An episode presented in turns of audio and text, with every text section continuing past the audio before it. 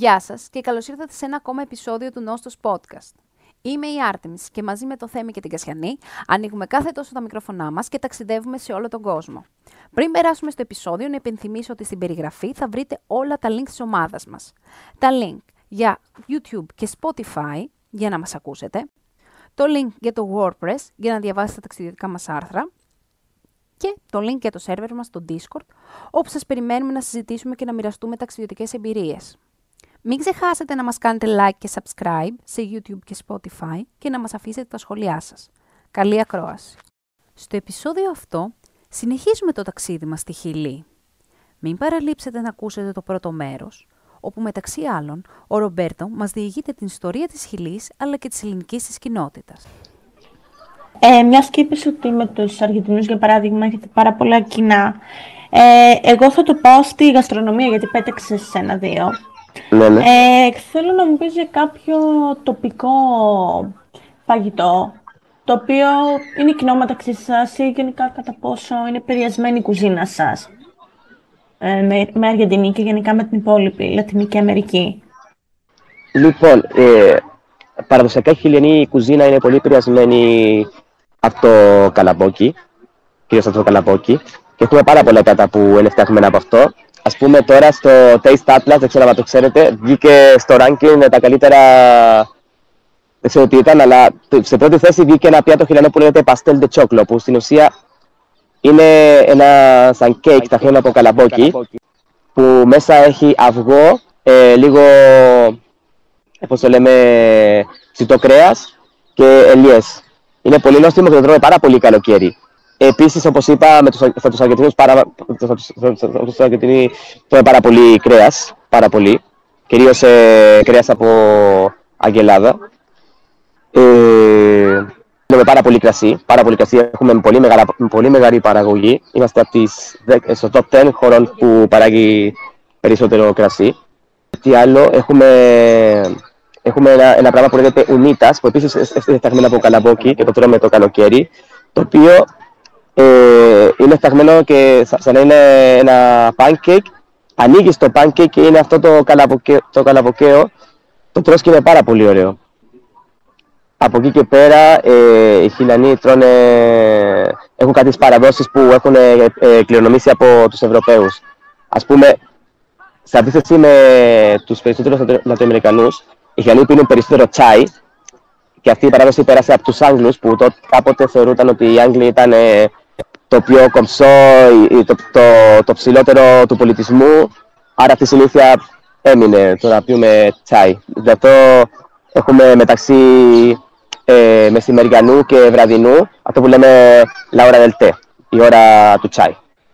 Πολύ ενδιαφέρον. Βλέπω ότι στα χώρα έχετε επηρεαστεί πολύ και από γειτονικές και από μη γειτονικές χώρες. Κάποιο φαγητό έτσι που το έχετε μόνο εσείς, ε, όταν λέω μόνο εσείς εννοώ ε, παραδοσιακό από την ε, περίοδο το, που ήταν μόνο ηθαγενείς ε, τη χώρα. Ε, δύσκολο γιατί γενικά έχει γίνει το μείγμα μεταξύ τη, τη, της ηθαγενικής και της ισπανικής κουζίνας. Οπότε κάτι που να έχει μείνει έτσι καθαρά, καθαρά από την ηθαγενική εποχή της Χιλής, δύσκολα θα το βρεις. Αλλά αυτό που λέω γενικά, το καλαμπόκι, όπως ε, υπάρχει σε όλη την Λατινική Αμερική, είναι κάτι που είναι των ηθαγενών. Ε, και ε, ας πούμε υπάρχουν κάποιες περιοχές που έχουν κάτι τοπικά πιάτα που υπάρχουν μόνο εκεί.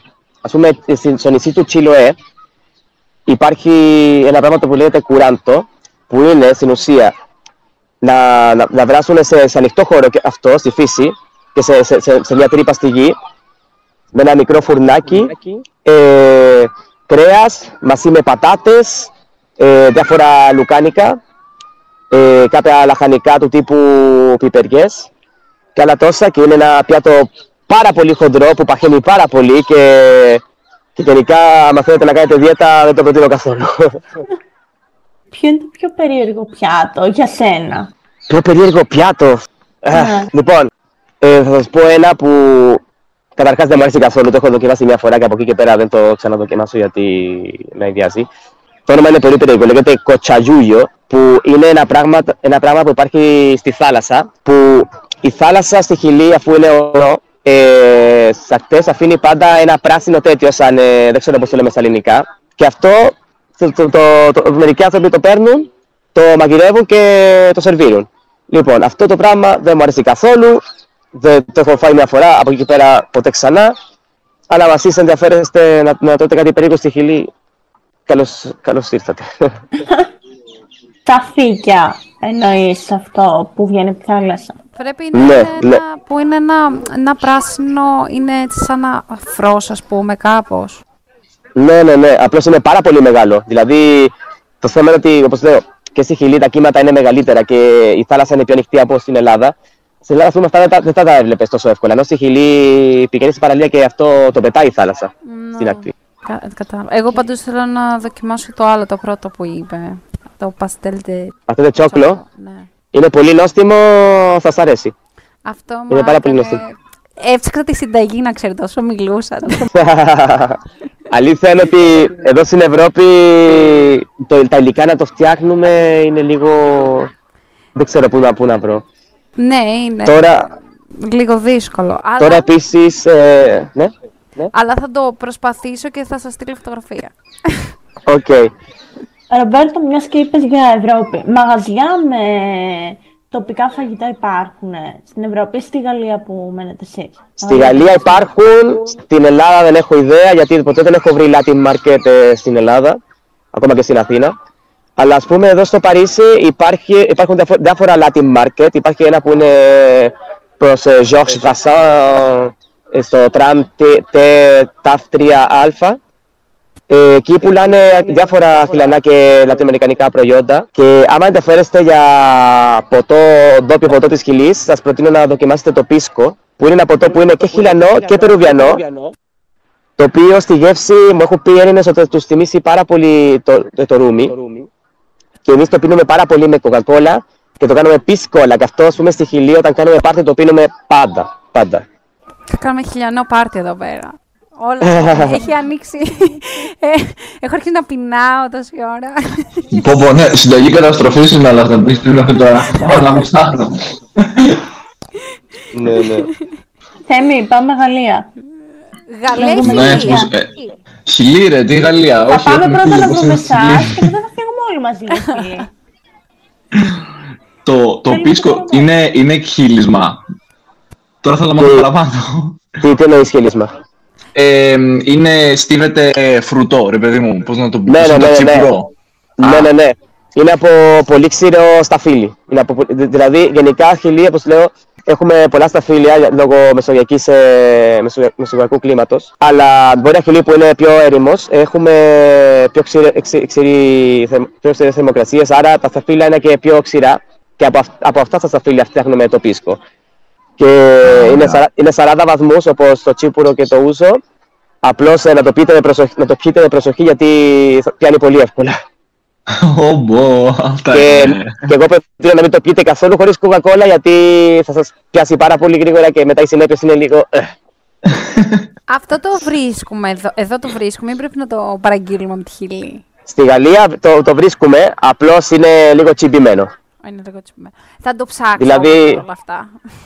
δηλαδή, Να το ψάξεις; θα το ψάξω. Για πες, δηλαδή. Δηλαδή ας πούμε 750 ml το μπουκάλι 30 ευρώ. Που αυτό στη Χιλή το βρίσκουμε σε 6 ευρώ. Πούμε. Ε, το ίδιο είναι και με τα ελληνικά βρεσί εδώ. Εντάξει, Ναι. μια φορά μπορεί να το πάρεις. Ναι, ναι. Ε, θα το ψάξω. Έχουμε και, άλλο, έχουμε και άλλο παραδοσιακό ποτό που το πίνουμε κυρίως στις εθνικές γιορτές, το οποίο είναι πολύ δύσκολο να το φτιάξετε εδώ πέρα στην Ευρώπη. Θα σας πω γιατί. Λοιπόν, λέγεται τερεμότο, δηλαδή σεισμό, που φτιάχνεται από γραναδίνη, ένα δόπιο πο- ε, κρασί που λέγεται πιπένιο, που είναι δόπιο πολύ δύσκολο να το βρεις στην Ευρώπη, και από κάτι που επίσης δεν έχω βρει ποτέ στην Ευρώπη, που είναι παγωτό ανανάς. Είναι πάρα πολύ γλυκό, πάρα πολύ νόστιμο, ε, αλλά επίσης σε πιάνει πάρα πολύ γρήγορα άμα το πιεις. Γιατί είναι πάρα πολύ γλυκό. Ναι, ναι, αυτό ή- παίζει ένα ρόλο το η γλυκύτητα. Παρασύρεσαι κιόλας και πίνεις, πίνεις, πίνεις. Ναι, ναι. Είναι και γλυκό. Α, πολύ ωραία παιδιά. Ήδη είμαι εκεί και δεν το ξέρετε. Πω, πω, πα- πολύ ωραία αυτά που μας έχεις πει. Επίσης θέλω να κάνω ένα μικρό σχολιάκι. Το ότι Ναι, ναι. τόση ώρα που σε ακούω που λες για κάποια ισπανικά, που λες κάποιες ισπανικές λέξεις, δεν ξέρω, μπορεί να είναι ιδέα η δική μου ή μπορεί να το κάνεις και επίτηδες, είναι πολύ απαλή η προφορά σου. Δηλαδή έχω ακούσει και Κολομβιανό, Αργεντινό, έχω ακούσει και από, και από άλλες τέλος πάντων. Και Βραζιλια... όχι Βραζιλιάνοι μιλάνε Πορτογαλικά, συγγνώμη. Και Μεξικάνο είναι πολύ απαλή η προφορά σου σε σχέση με τους υπόλοιπους. Ε, λοιπόν, γενικά οι Χιλιανοί μιλάνε πάρα πολύ γρήγορα και τραγουδιστά, κυρίως σε βόρεια- ε, Νότια Χιλή. Και κόβουν πάρα πολύ λέξεις όταν μιλάνε. Κόβουν πάρα πολύ λέξεις για, αλλάξουν, για αλλάζουν τη, την κατάληξη των λέξεων. Ας πούμε, γενικά στα Ισπανικά λέμε «Cómo estás» και εμείς οι Χιλιανοί το λέμε «Cómo estai». Ή επίσης, ε, ξέρω εγώ, ε, «Qué tienes», «Τι έχεις», εμείς λέμε «Qué tení». Έτσι βάζουμε μια «η» στο τέλος αντί μια «s». Και ναι, αυτό το έχουμε μόνο εμείς και εγώ θεωρώ ότι άμα κάποιος καταλαβαίνει τους χιλιανούς ε, με τη μία είναι γιατί έχει πάρα πολύ καλή δυνατότητα στα ισπανικά γιατί δεν είναι εύκολη η προφορά. Καθόλου εύκολη η προφορά. Που μου φαίνεται πολύ πιο απαλή. Οι άλλοι έχουν πολύ πιο έντονη. Δεν ξέρω, μπορεί να είναι ιδέα μου. Μου φαίνεται πιο έντονη στους άλλους η, η προφορά και κάποιοι έχουν και λίγο πιο οικίες, ε, πιο οικείους ήχους με εμάς, ας πούμε, τους Έλληνες. Ενώ τώρα κάποια που έλεγες μου φαίνονταν πολύ πιο απαλά. Μμ. Έχω ακούσει από Έλληνες που μένουν στη Χιλή ότι οι Χιλιανοί όταν μιλάνε ελληνικά ακούγονται σαν Κύπροι. Ναι, ναι, θα μπορούσε. Γιατί μιλάμε, επιμένω, γιατί μιλάμε τραγουδιστά και γρήγορα, όπως οι Κύπροι. Ναι. Εγώ Ναι. πάντως θέλω να πω, παιδιά, εδώ, ότι ε, όταν μιλούσα την άλλη φορά με τον Ρομπέρτ, μου λέει «Α, δεν μιλούσα ποτέ ελληνικά». και είχα, πά- είχα σοκαριστεί. Λέει, τα έμαθα, ε, έκανα μαθήματα.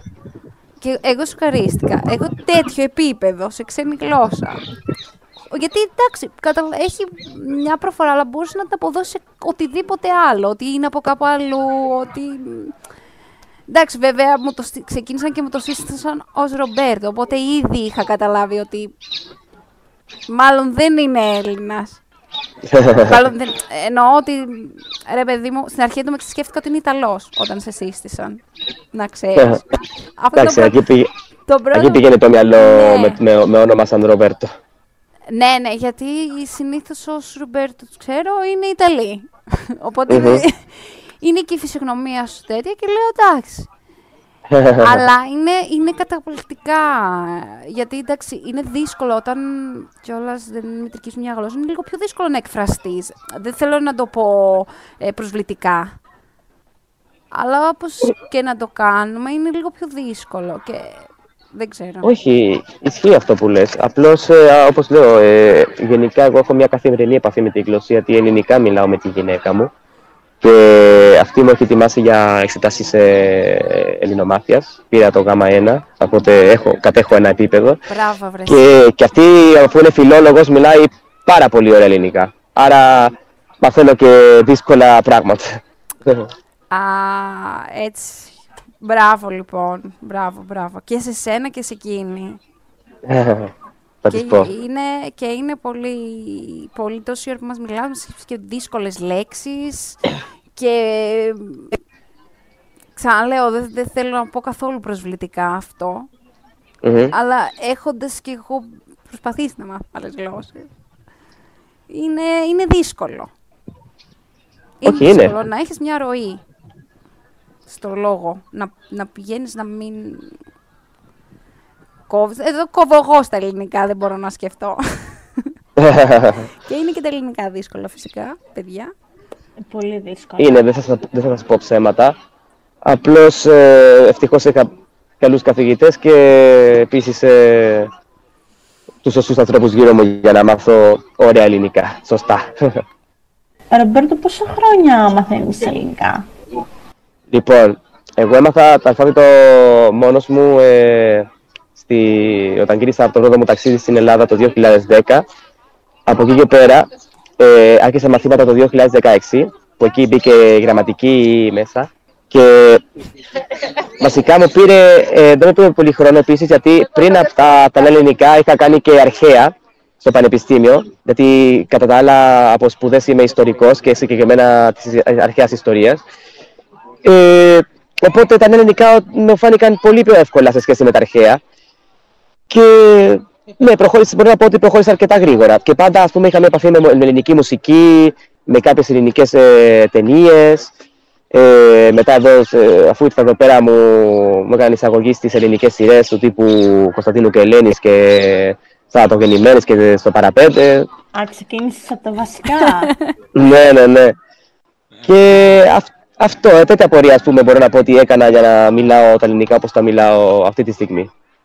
Εγώ θα πω ένα μεγάλο μπράβο. Μιλάς τέλεια ελληνικά. Ευχαριστώ. Ευχαριστώ.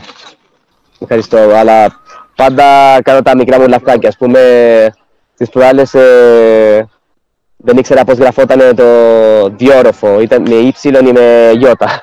Καλά, αυτά τα παθαίνουμε κι εμείς. Ναι, Και η γυναίκα μου μου λέει, Δεν η, ησυχείς. η γυναίκα μου μου λέει ακόμα και πολλοί Έλληνες δεν ξέρουν αυτό. Ναι, Ακριβώς. ναι, βρεσί. Εδώ εγώ κάποια φορά, παιδιά, κάποια φορά βλέπω που, τώρα γιατί να σας πω, πω το αντίθετο, ας πούμε, που είμαι εδώ στη Γαλλία, και οι Γάλλοι, αγχώνομαι εγώ μην κάνω λάθος και κάνουν οι ίδιοι λάθη. Ισχύει. Οπότε Ισχύει. δεν χρειάζεται. Εντάξει, και εγώ μια χαρά είμαι. Το- Τώρα που σου μιλάω, τι- εγώ ξέχασα κιόλας ότι και μέσα στη συζήτηση. Δεν, Εντάξει. δεν είναι ότι μια χαρά, μια χαρά. Και άμα κάνεις λάθος, τι έγινε ρε παιδιά; Άντε βρε. Γι' αυτό οι γλώσσες, ξέρεις γλώσσες, είναι και λίγο για τους τολμηρούς για να τις μάθεις. Αν Ναι. δεν τις μάθαινεις, Αλλά είναι και σημαντικό εργαλείο στις μέρες μας. ναι, ναι, ναι. Λοιπόν, θέλω Ναι. να κάνω μία ερώτηση. Ε, γιατί τώρα εμείς μιλάμε ότι δεν, ε, δεν είναι ότι άλλαξε μόνο ο Ήπειρο, άλλαξες και ημισφαίριο. Οπότε Μμ. όλο αυτό λίγο, δε- τον πρώτο καιρό δεν είναι λίγο δύσκολο. Δεν ξέρω, δεν Εντάξει. είναι λίγο διαφορετικό το ότι έφυγες, ε, αλλιώς οι εποχές, αλλιώς, ε, αλλιώς ε, μ, το κλίμα, αλλιώς το, διάφορα πράγματα, είναι διαφορετικά. Αν κάπου σε Εντάξει, επηρέασε λι- αυτό. λοιπόν, καταρχάς πρέπει να πω ότι εγώ προσωπικά είμαι άνθρωπος που προσαρμόζεται εύκολα με το καιρό σε πράγματα. Είτε σε καλό, σε καλό κλίμα, είτε σε όχι τόσο καλό. Προσαρμόζομαι. Από εκεί και πέρα ποτέ δεν μου άρεσαν ε, ας πούμε, κλίματα του, ε, τροπι, ε, του τροπικού. Ας πούμε, τροπι- σε τροπικό κλίμα δεν θα μπορούσα να μείνω. Δεν, δεν αντέχω τόσο ζέστη όλη την ώρα. Μου αρέσει να υπάρχει έτσι χειμώνα, καλοκαίρι, άνοιξη, φθινόπωρο, όπως σε χειλή. Ε, λοιπόν, δεν, μπορώ να, δεν θα πω ότι δεν ήταν, ε, δε- δε- δεν ήταν δύσκολο στην αρχή. Ήταν δύσκολο να προσαρμοστώ σε μια νέα πραγματικότητα, νέο ήπειρο, νέος τρόπος επικοινωνίας. Αλλά αλήθεια είναι ότι εγώ προσωπικά ήθελα την αλλαγή. Το ήθελα, το ήθελα, την ήθελα πάρα πολύ καιρό. Ήθελα να αλλάξω περιβάλλον. Γιατί κάπως νιώ- είμαι, νομίζω είμαι άνθρωπος που παρόλο που γεννήθηκε στη Χιλή, νομίζω ταιριάζω πιο πολύ στην Ευρώπη, τουλάχιστον από τρόπος σκέψης και, και άλλα. Και ε, λίγο, αφού, λίγο μετά αφού ήρθα βρήκα και τις παρέες μου, βρήκα τρόπος να διασκεδάσω, τρόπος να, να περάσω τον χρόνο μου, οπότε δεν μου πήρε και τόσο καιρό να, προσαρμόζομαι, να προσαρμοστώ εδώ πέρα στην, ε, στην Ευρώπη. Ε, εντάξει, μου λείπει η οικογένειά μου. Αλήθεια είναι, δεν θα πω ψέματα, μου λείπουν οι δικοί, οι δικοί μου. Είναι εκεί, το- τους βλέπω που και που. Η τελευταία φορά πέρσι, το δύο- ε, αρχές 2022, και πριν από αυτό είχαν περάσει τρία χρόνια λόγω COVID, που δεν είχα πάει χιλή. Ε, ναι, είναι λίγο σώρικο, αλλά πάντα σήμερα ευτυχώς με τη τεχνολογία πάντα υπάρχει μια επικοινωνία, πάντα μπορούμε να κάνουμε μια ε, βιντεοκλήση και να πούμε δύο πράγματα. Οπότε, ναι, ε, ε, δεν είναι εύκολο για κανένας. Για κανέναν δεν είναι εύκολο μια αλλαγή χώρας.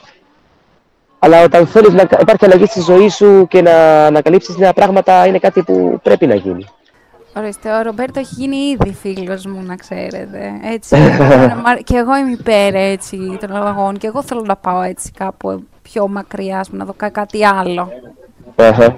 Ναι, ναι. Είναι σημαντικό να έχουμε, αλλά θέλει και λίγο δύναμη αυτό για να το κάνεις, λίγο θάρρος. Δεν είναι εύκολο. Όχι, όχι, δεν είναι εύκολο.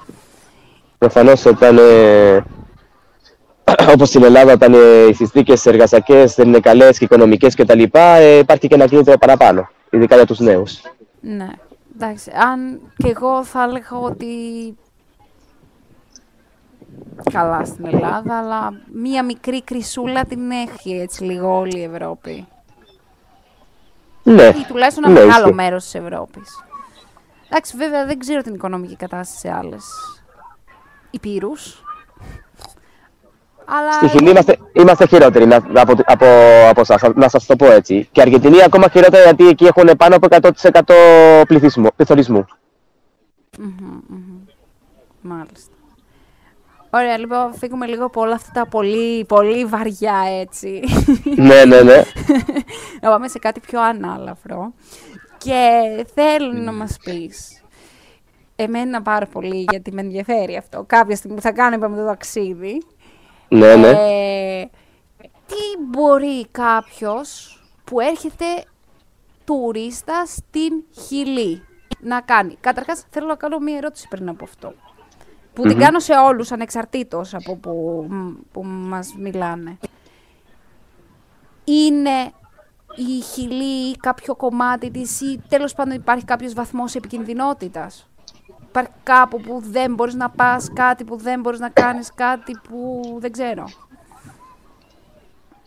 Ε, λοιπόν, θα αρχίσω να πω ότι αυτό που λέω πάντα σε σε αυτούς που θα πάνε χιλή ή που θέλουν είναι ότι άμα πάνε sa- πρώτα Σαντιάγο, που είναι το πιο πιθανό γιατί εκ- εκεί καταλήγουν τα, τα αεροπλάνα που έρχονται από Ευρώπη, να καθίσετε Σαντιάγο δύο-τρεις μέρες το πολύ πολύ και μετά να πάτε είτε Παταγωνία, ή Νότια Χιλή ή Ατακάμα, Βόρεια Χιλή γιατί είναι εκεί τα, τα φυσικά αξιοθέαματα που πρέπει να δείτε οπωσδήποτε. Και επίσης η Σαντιάγο δεν έχει κάτι τόσο φοβερό ως πόλη. Είναι πολύ μοντέρνα, δεν έχει αυτό το πολιτισμικό στοιχείο που ας πούμε έχει η Buenos Aires. Ναι, οπότε οπωσδήποτε πάντα βόρεια χιλή, αλλά μπορείτε να κάνετε και τα δύο, ε, θα ήταν καταπληκτικό, γιατί και τα δύο αξίζουν πάρα πολύ. Από εκεί και πέρα, το επι, ε, για λο- ε, επικινδυνότητα. Λοιπόν, όπως ε, σε κάθε ε, λατινοαμερικάνικη χώρα, όταν υπάρχει κοινωνική, με, μεγάλες κοινωνικές διαφορές, προφανώς υπάρχει και βία και εγκληματικότητα. Σαντιάγο είναι μια πόλη χωρισμένη πολύ έντονα. Ας πούμε, οι πλούσιες περιοχές είναι πολύ χωρισμένα από, ε, πολύ χωρισμένες από τε, τις φτωχές περιοχές. Και οι φτωχές περιοχές, ε, κυρίως στο νότιο Σαντιάγο, πολύ απλά δεν πηγαίνεις γιατί κα- καταρχάς δεν έχει- δεν υπάρχει τίποτα ενδιαφέρον και κατά δεύτερον θα καταλάβει ο κόσμος που δεν είσαι από εκεί και υπάρχουν περιοχές που πολύ απλά μπαίνεις και δεν βγαίνεις. Οπότε σίγουρα εκεί όχι. Μετά, σήμερα στη Χιλή αυτό που ακούω πάρα πολύ ότι λόγω της μεγάλη, του, του μεγάλου κινήματος προσφυγιάς που έχει φτάσει στη χώρα από Βενεζουέλα, Κολομπία και, και, και Περού, έχει, υπάρχει πολύ μεγάλη εγκληματικότητα στα σύνορα της Βόρειας Χιλής, που υπάρχει πολύ έτσι δολοφονία express, να το πω έτσι. Ε, άνθρωποι που ας πούμε πηγαίνουν σπίτια και σου λένε ε, να μας δώσεις λεπτά ή αλλιώς θα σε ξεκάσουμε, σε ξεκάσουμε σένα και την οικογένειά σου.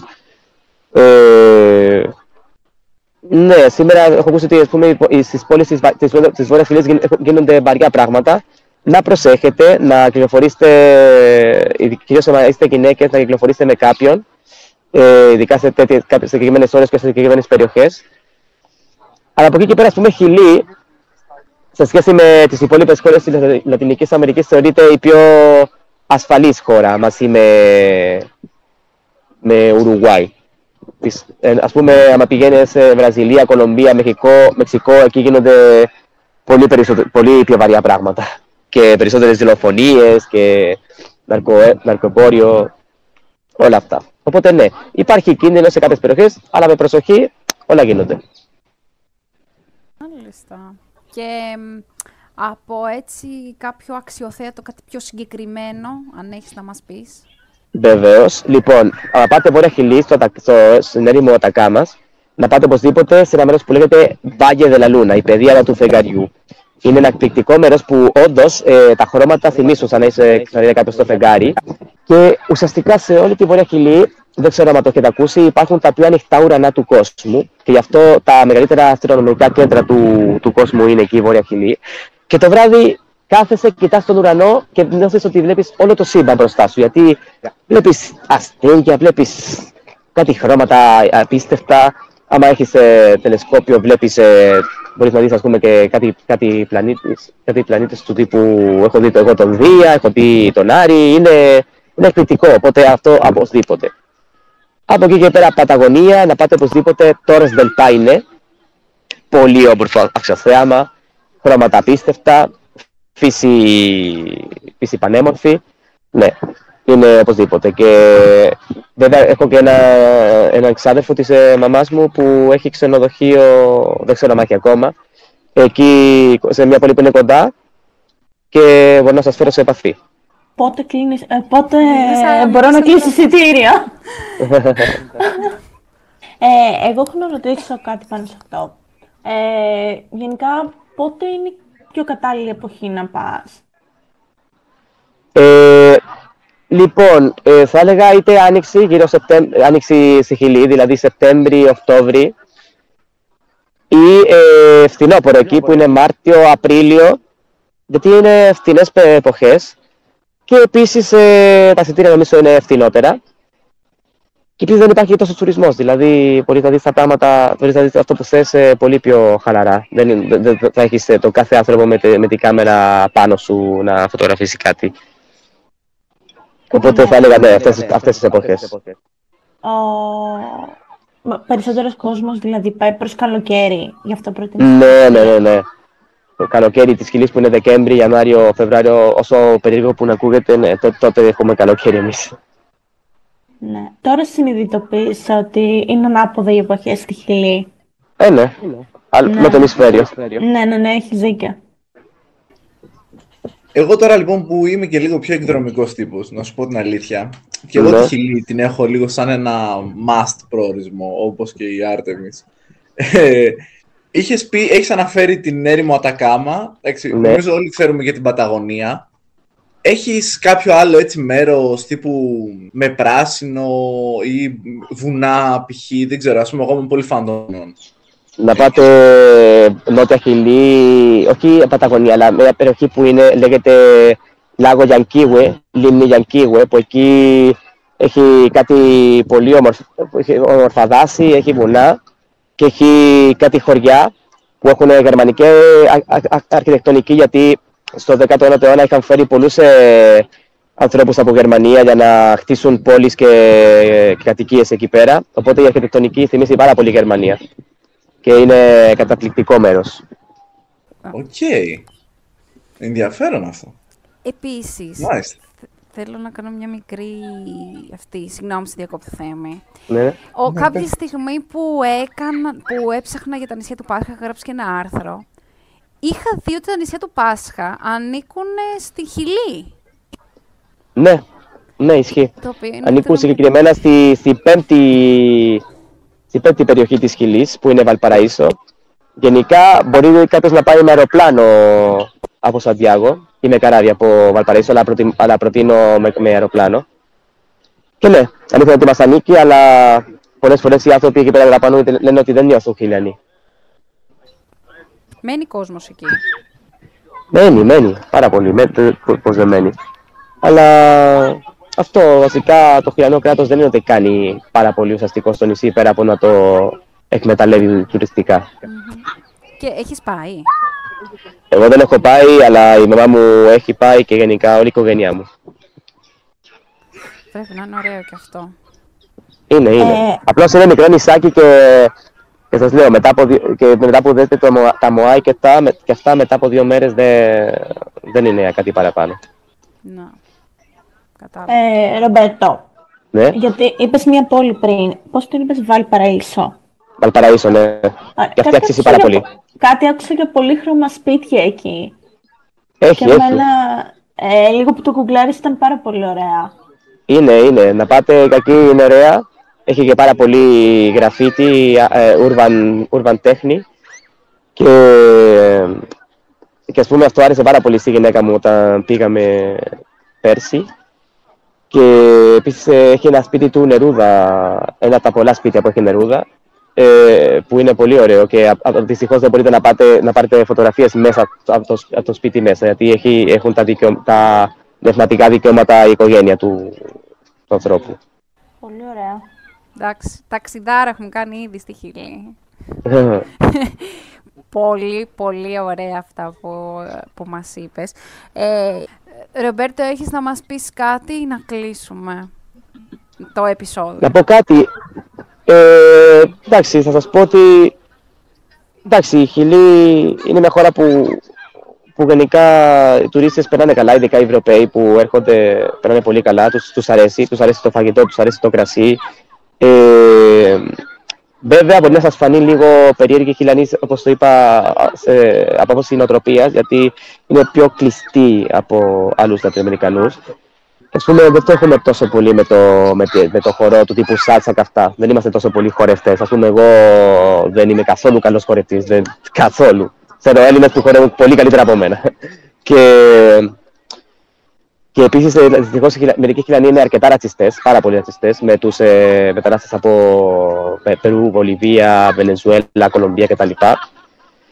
Αλλά σιγά σιγά προσπαθούμε κι εμείς να στήσουμε μια καλύτερη χώρα. Τώρα δεν ξέρω πώς θα πάει αυτό με, με το νέο Σύνταγμα, γιατί μιας και θα το γράψουν βουλευτές της ακροδεξιάς. Αλλά αυτό. Συνεχίσουμε στη μάχη όπως και στην Ελλάδα. αμήχανη παύση. Ε, πολύ ενδιαφέροντα αυτά που λέει Ρομπέρτο και εντάξει. Παντού υπάρχουν δυσκολίες, παντού υπάρχουν και άσχημα, αλλά εμείς ας, ας μένουμε στα καλά. Εγώ έτσι, ας, χωρίς να ξεχνάμε φυσικά κάτι που μπορεί να είναι άσχημο, μπορεί να είναι αυτό, αλλά να στεκόμαστε και στα καλά. Να μην τα ξεχνάμε. Και ναι, εντάξει. με πολλά ωραία πράγματα. Η Χιλή είναι μια πανέμορφη χώρα. Αυτό σίγουρα και θα την, άμα, πάτε εκεί θα την απολαύσετε πάρα πολύ. Εγώ αυτό που λάτρεψα είναι αυτό που πες για τους καθαρούς ουρανούς. Επειδή είμαι λίγο φαν του διαστήματος κλπ. Έχω κλείσει ήδη εισιτήριο μόνο και μόνο γι' αυτό. Τι είναι όλα τα άλλα. Τότε εκεί θα περάσεις τέλεια. Θα περάσεις τέλεια. Να φέρεις το, το προσωπικό τηλεσκόπιο και θα περάσεις τέλεια. Και είναι και διαφορετικός ο ουρανός ε, στο ημισφαίριο, στο νότιο ημισφαίριο. άλλα πράγματα βλέπεις. Ακριβώς. Ναι, ναι, ναι. Άλλα αστέρια. Νομίζω τους πλανήτες τους βλέπεις ούτως ή άλλως. Τα αστέρια νομίζω είναι τα διαφορετικά. Ναι, είναι άλλοι αστερισμοί. Ειδικά όσο πας και πιο κάτω, εντελώς διαφορετική. Λοιπόν, και μετά από αυτό το υπέροχο ταξίδι στη Γυλή, που εγώ ήδη έχω ετοιμάσει βαλίτσες, από μένα και από την Κασιανή, το Θέμη και το Ρομπέρτο, να πούμε ένα γεια. Σας περιμένουμε στα επόμενα επεισόδια. Καλά ταξίδια. Αυτά. Παιδιά, μπορείτε να πείτε ένα γεια. Καλή συνέχεια και από μένα. Καλή συνέχεια και από μένα.